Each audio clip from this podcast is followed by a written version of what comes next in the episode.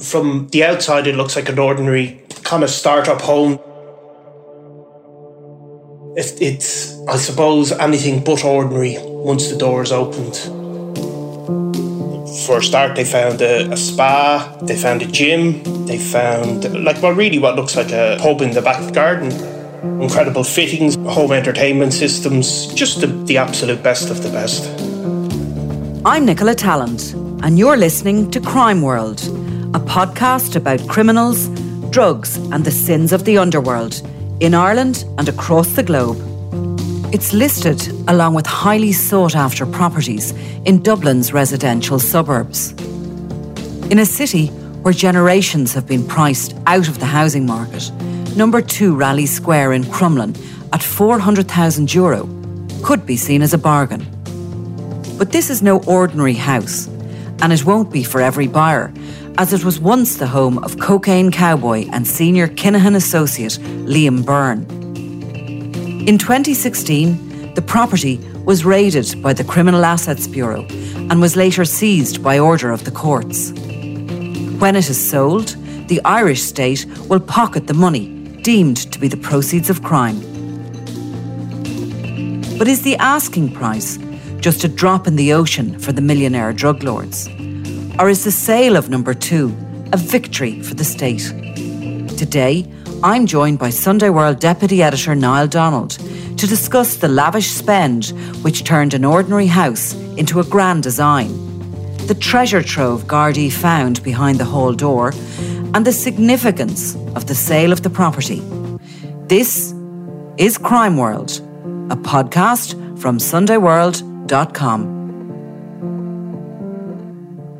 There's a house up for sale there on Irish websites, house sale websites, number 2 Raleigh Square, which looks vaguely ordinary on the outside, except that it's boarded up. It's priced at €400,000, but if you delve deeper, you find a video which shows you what's in behind the hall door, and it really is a grand design, isn't it, Niall? Yeah, I mean, it's an ordinary. It looks from the outside, it looks like an ordinary kind of start-up home that have become so popular in parts of Crumlin as it's been bought by young couples. But it's, I suppose, anything but ordinary once the doors opened, and it was the home of Liam Byrne, one of the key figures in organised crime, not just in recent years, but probably over a 20-year period. And once you go inside the unimpressive door, you come into a home that had been fitted out with a spa room, a gym, a bar. Incredible amount of money pumped into making this ordinary home look into something like a bling palace, I suppose. For sure. I mean, documents before the courts, which we'll come to, actually discovered that there was $750,000 placed into the refurbishments of this home, given that it's up on the market for $400,000. And you know my maths aren't brilliant, but I'm still seeing that maybe it could be there could be some money to be made there if you chose to live here.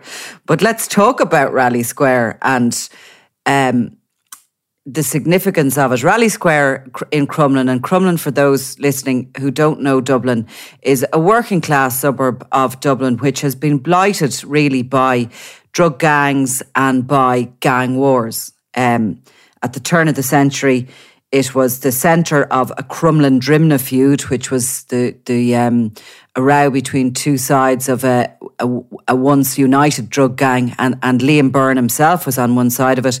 18 people were killed during that feud, and later key personnel from the Crumlin area took up arms for the Kinahan mafia side in the Kinahan Hutch feud. So Crumlin mainly populated by ordinary, hardworking people, but unfortunately it has a bit of a name because of those reasons. Now, Raleigh Square itself, the buildings are red brick, look kind of English army style, and I know there's a lot of the homes in that area that were built by the British Army for their soldiers. Now, they're lovely looking houses, and the square itself is more of an O shape rather than a square. And I think there's some interesting people living around it. It was once, well, tell us about Jaws Byrne, James Jaws Byrne, who's just a few doors away. Well, Jaws Byrne is the father of Liam Byrne and the father of David Byrne, who was the person who was killed in the Regency Hotel attack. Jaws Byrne was somebody that had been involved with the criminals growing up around the era of Martin Cahill, the general. He was a well-known figure to Gardaí. I think he was actually a forger. He had convictions for fraud, and he'd been himself a target for the Criminal Assets Bureau as a result of these criminal activities. He was a very well-known figure, I suppose, in that general scene, and then he started reappearing back on the radar, I suppose, in the early 2000s as he was moving between Spain and Ireland, and had a long-term ties with a lot of these figures. He has a number of children, including his sons Liam and David, in particular, who at the age of in their late teens and early 20s became involved in what was really, it could be described as a Celtic tiger boom in criminality, I suppose. These were young men. You had a boom time for drug consumption in Ireland, probably coming after the rave scene emerged in Dublin. That was followed by a boom in cocaine dealing. Back in the 80s, there'd be money to be made in heroin, which is and drugs like that, and obviously cannabis and stuff like that. But there were much more pockets of money to be made. But these guys came to prominence as just like in the Celtic Tiger, when all of a sudden you had guys in their early 20s who were making millions out of property. All of a sudden these guys were making millions out of cocaine primarily, and other drugs. And they had, there was a network of people. Liam Byrne rose to the top of that, connections through his family connections in older criminals also. And of course through Bomber Kavanagh, Thomas Bomber Kavanagh, who you and I spoke about last week. That was the brother-in-law. Yes, and through his cousin Fat Freddie Thompson, his first cousin Fat Freddie Thompson, his other connections, another first cousin Liam Rowe, who was also ultimately part of the cab proceedings, but Liam Byrne in particular was one that stood out. Now, if you remember, these guys were in their early 20s at the time. That's well over 20 years ago. So that's how long a criminal career these guys have had. And remember, these guys have been, in one way or another, under threat of violence, because as that gang, as the money, and maybe replicating other things in society, as the money grew, the stakes grew higher, and the level of access to guns and weapons. But as that all boomed, there was a split within that young gang, and that led to the Crumlin-Drimnagh feud, which was one of the most bloody feuds, I suppose, in Irish gangland history. Most definitely. I mean, Liam Byrne himself was, I think, at one point he was arrested over an assault, and he was involved in threatening a witness, or certainly it was alleged that him and some associates had threatened a witness. So he was himself he was a violent guy himself. Now, he doesn't appear to smoke or drink or have too many vices, and he's a family man, a bit like his cousin, Freddie Thompson. But married to Simone McEnroe, and he built his home there, his forever home in Raleigh Square, a couple of doors away from his father, Jaws, and mother, Sadie Byrne. Across the road, his brother, David Byrne, set up home, again in a kind of an ordinary starter house, but behind the hall door, I think it was also done up lavishly.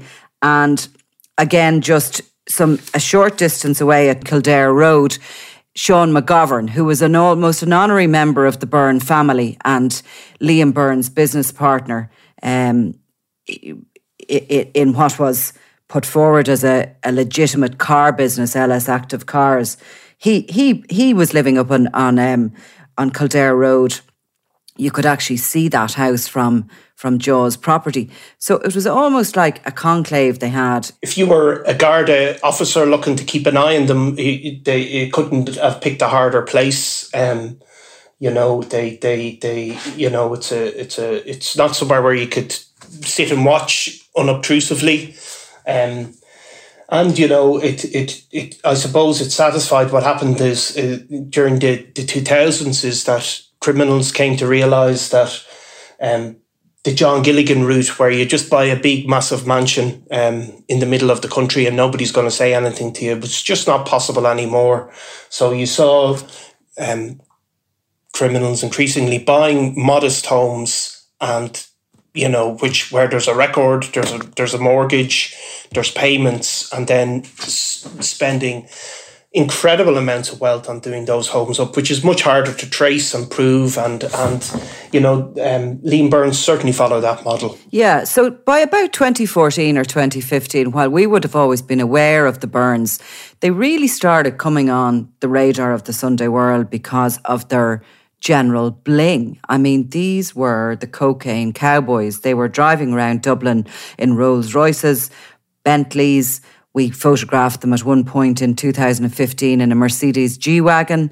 They had the Range Rover autobiography, which had the bar fitted inside it and the neon lights along the bottom of it. You couldn't miss that. They were extravagant beyond belief, particularly the Byrne brothers. They were partying on Leeson Street. They were pulling up their cars around the Westbury off Grafton Street. They were shopping in Brown Thomas. I mean, this was a country where in 1996, the Criminal Assets Bureau was established following the murder of Veronica Guerin and the demise of John Gilligan, where criminals were not supposed to be able to spend their wealth.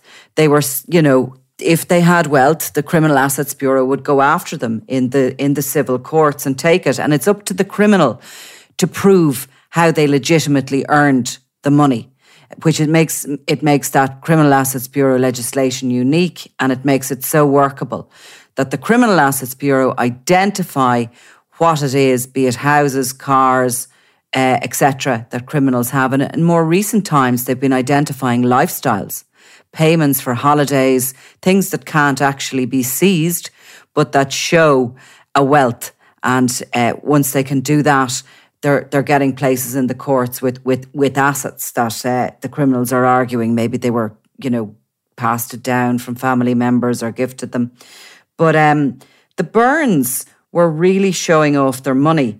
They were holidaying in Spain, in Dubai, in Cancun. They were Instagram gangsters. They were putting photographs of their wealth up on, Facebook back then, and also on Instagram and wherever they could, basically. And I think around that time, we actually hired a plane and flew over number 2 Raleigh Square because we knew that there was some serious construction going on at the back of it, but you couldn't see it from the road because it was so tight. And we did see an extension that took over the entire back garden. It was quite extraordinary.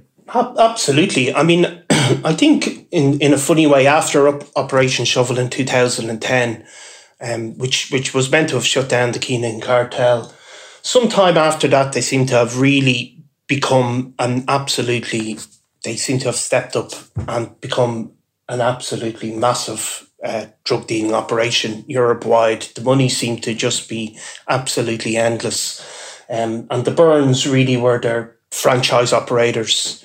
Liam Byrne was the head of the Byrne Organised Crime Gang, was the franchise operator in Ireland. And at around that time, between 2011, 2000, and up until the Regency, there just seemed to be, they seemed to have had a large network of people around them, huge groups of young soldiers, I suppose, who were just living and the lifestyle of, you know, that you associate with the rich and famous of you know, celebrities and billionaires' children. And at that time, the money was being pumped into that home in Raleigh Square. We were hearing about this. We were hearing about jet skis, bikes, young teenagers going around in big, massive cars. But yeah, we flew over and saw this incredible extension placed on the back of this home. There was a playground, I think, on the roof of it. And while we couldn't see what was inside, in March 2016, when the Criminal Assets Bureau, and I should say, by the way, Niall, there was a period of time there, that time you were talking about between 2011 and maybe 2015, 2016, there had been cutbacks within the Garda Síochána, but the cab appeared to be asleep. It wasn't out there, it was doing very little. Certainly there was no publicity around what it was doing. And actually, if you look at the figures in the stuff that went through the courts, it had dropped off very significantly in that period of time. Now, in March 2016, 1 month after the Regency Hotel, Criminal Assets Bureau officers with an angle grinder cut their way into that home because the door on the front of number 2 Raleigh Square was a bullet-resistant door in the same way the windows were, because not only was this house, a display of wealth, but it was also a place of safety for Liam Byrne. As you say, as things got more violent, as the stakes were upped, his life was constantly in danger. So the Criminal Assets Bureau, what did they find when they went in that door? Well, they found, first and foremost, they found that all of this... See, I think what had gone on is that gangs like the Byrne Organised Crime Group had come to the belief that they could spend this money and not be held accountable in terms of renovations and etc. And every single one of them that have come before the court seem to have pointed out a compensation claim as a justification for why this wealth was there, which is a really interesting phenomenon. So, I mean, they found, for a start, they found a spa. They found a gym. They found, a bar, really what looks like a proper pub in the back garden, and just incredible fittings on the in all the places, home entertainment systems, just the absolute best of the best. And of course, drawers full of Rolex watches, wardrobes full of designer clothes, a room dedicated to a collection of runners of eye-watering prices, Balenciaga and all sorts of stuff. I think there was Liverpool memorabilia from Liam Byrne's favourite team. There was glass boxes with Steven Gerrard and Luis Suarez's boots signed. And yes, and never missed the Liverpool match as well. I mean, that is another thing that was detailed, how whenever Liverpool played away for European ties, there was a big group being flown over. And I think all of this there'd become a sense that in that period that was not going to be traceable or catchable, and that was how money could be spent without consequence. And of course, at the same time that this house has been raided and others in that area, the collection of houses we spoke about, Liam Byrne's supposed car business, LS Active Car Sales, was also being raided. There was €1 million worth of cars removed from it. Now, over the preceding years, Byrne himself moved out of Dublin and to Birmingham near his brother-in-law, Bomber Kavanagh. He settled in a house in Dost Hill Road near Tamworth. Sean McGovern, his business partner, moved to Dubai after he discovered he was wanted for questioning in relation to the murder of Noel Duckegg Kerwin. Others remained to fight the case against the cab. And when the case came to court, a number of them, incredibly looked for free legal aid. Yeah, I mean, this is despite the obvious displays of money being spent and the fact that some of the people, the respondents in the case that were associated with Liam Byrne clearly had money and assets. They looked for legal aid, and it was one of the first cases, I think, where legal aid was refused. And I think it was a big moment because we all saw with John Gilligan that legal aid and was used to frustrate the case and to drag it out for a huge amount of years. So, you know, when somebody was refused legal aid, they still had the opportunity. It would have cost money, but if there was a case there to be fought and a case won, the state would have been obliged to pay back their legal fees. So what happened is that somebody is effectively being told, you have to pay for this, and if you win, you will get your money back. Mm-hmm. But obviously, in this case, some people didn't feel that confident when they're having to put their money on the line. A bigger risk, and certainly it backfired on them as well, because when the CAB really fought against that free legal aid application, which was made, by the way, by Jaws and Sadie and by Anita Freeman, who is Sean McGovern's partner, the Criminal Assets Bureau put to the court evidence of lifestyle to show that they absolutely could afford a solicitor. And within that came information that so many of them, I think there was 11 respondents in total. The key target was obviously Liam Byrne, but so many of them were on social welfare. They were on social welfare payments, and then they were able to show that they had travelled abroad, you know, up to 10 times a year, had stayed in luxury hotels, were driving cars, you know, BMWs, Audis, cars, and they were able to show the spend. And I think it made them, not that they care really about their reputations, but it really looked the height of greed to be looking for this free legal aid while living this lifestyle.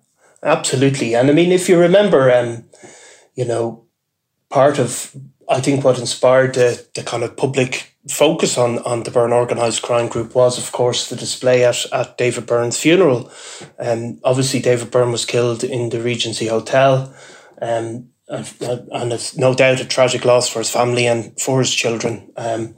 However, there was a funeral that was likened, you know, by not just by the Sunday World, but by figures in the church and politicians as something akin to a mafia funeral in New York, something like out of The Godfather, where just the sheer display of wealth and ostentation at the funeral, I think, kind of brought it home to people that there is this incredible wealth going around, and that it is something that needed to be looked at.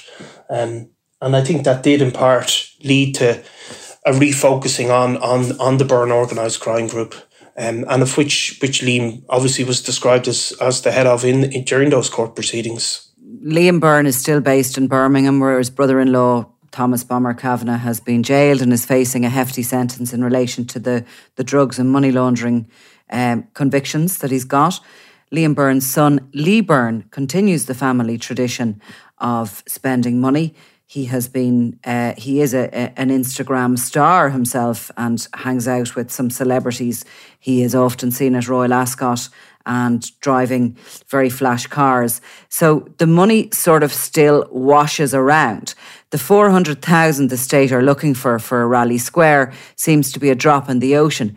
But I think it's more the optics of it. Is it not? It's taking those properties from them and showing the communities here in Ireland that it's not acceptable to spend wealth like drug wealth like that and to lord it up over everybody else. I'm not sure how many people will be interested in buying that property, or, you know, because of its background. Maybe, look, we've seen most of them sell eventually, including Jessbrook Equestrian Centre a number of times.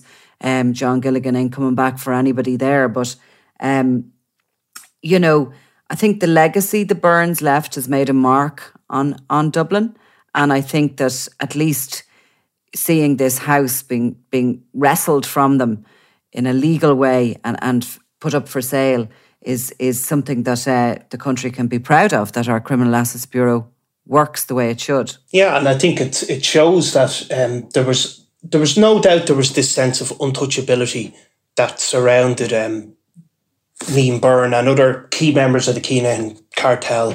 I mean, they felt like they were untouchable for over a decade. And what was happening was the Gardaí seemed to be getting the middlemen or lesser.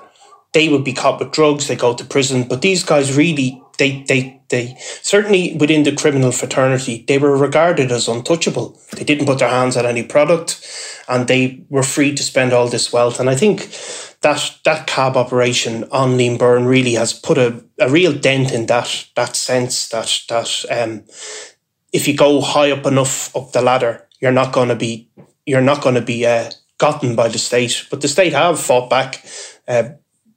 Maybe it felt slowly at the time, but very successfully in the medium term. And now finally, Niall, are you going to make a call? Are you interested in number two? Well, I mean, I would be interested in having a look. Okay, thanks very much, Niall.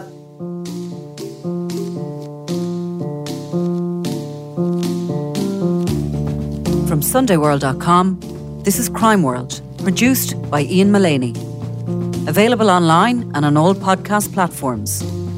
If you enjoyed this podcast, please leave us a review. And if you want to get in touch, check out our Facebook page, Crime World with Nicola Tallant.